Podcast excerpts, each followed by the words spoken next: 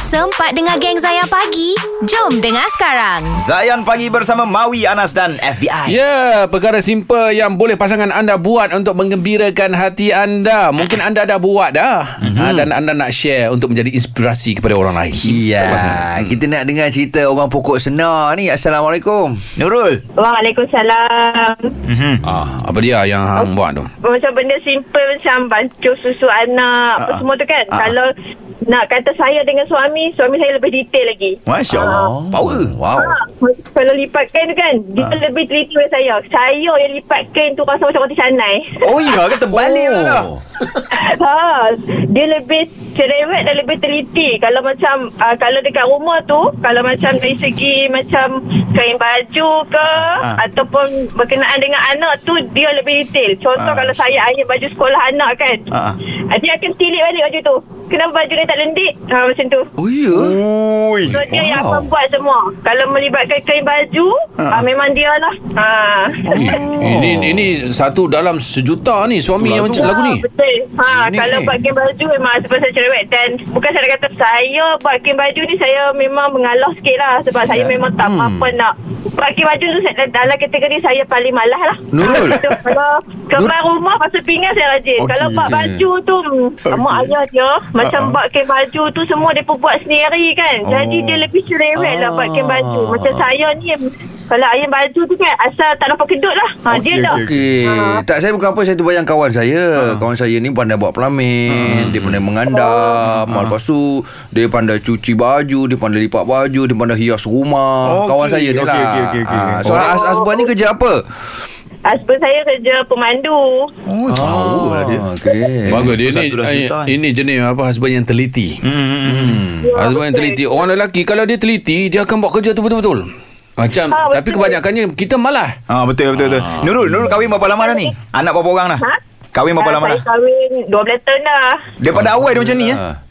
Ah, memang daripada awal dia Mantap. macam tu. Maksudnya selama Memang kami mantap. Hmm. kahwin ni, baju dia tu memang dia iron sendiri lah. Kalau saya iron tu, um, Hmm, Tak lulus? Tak lagi daripada dia nak komplain, iron sendiri lah. Baju awak pun dia iron eh? Dah baju saya saya iron lah. Ah, Dia memang tak percaya buat baju perempuan ni. Ah, kalau macam baju kemeja dia, selok selai dia apa semua, dia macam dia nak keluar pakai t nak keluar kan, nak pakai t-shirt ke tracksuit ke, dia tetap iron. Baju sekolah anak, baju sukan anak, Ah, selok ya tracksuit anak sukan tu pun dia iron. Stress buat. Iya.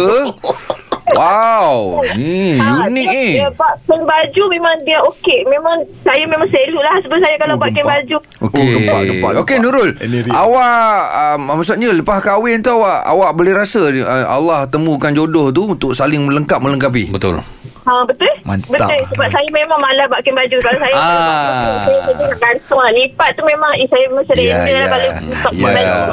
Ah, Nurul sebutlah sikit nama suami tu. Cik terima Ah. kasih kat dia. Sweet sikit.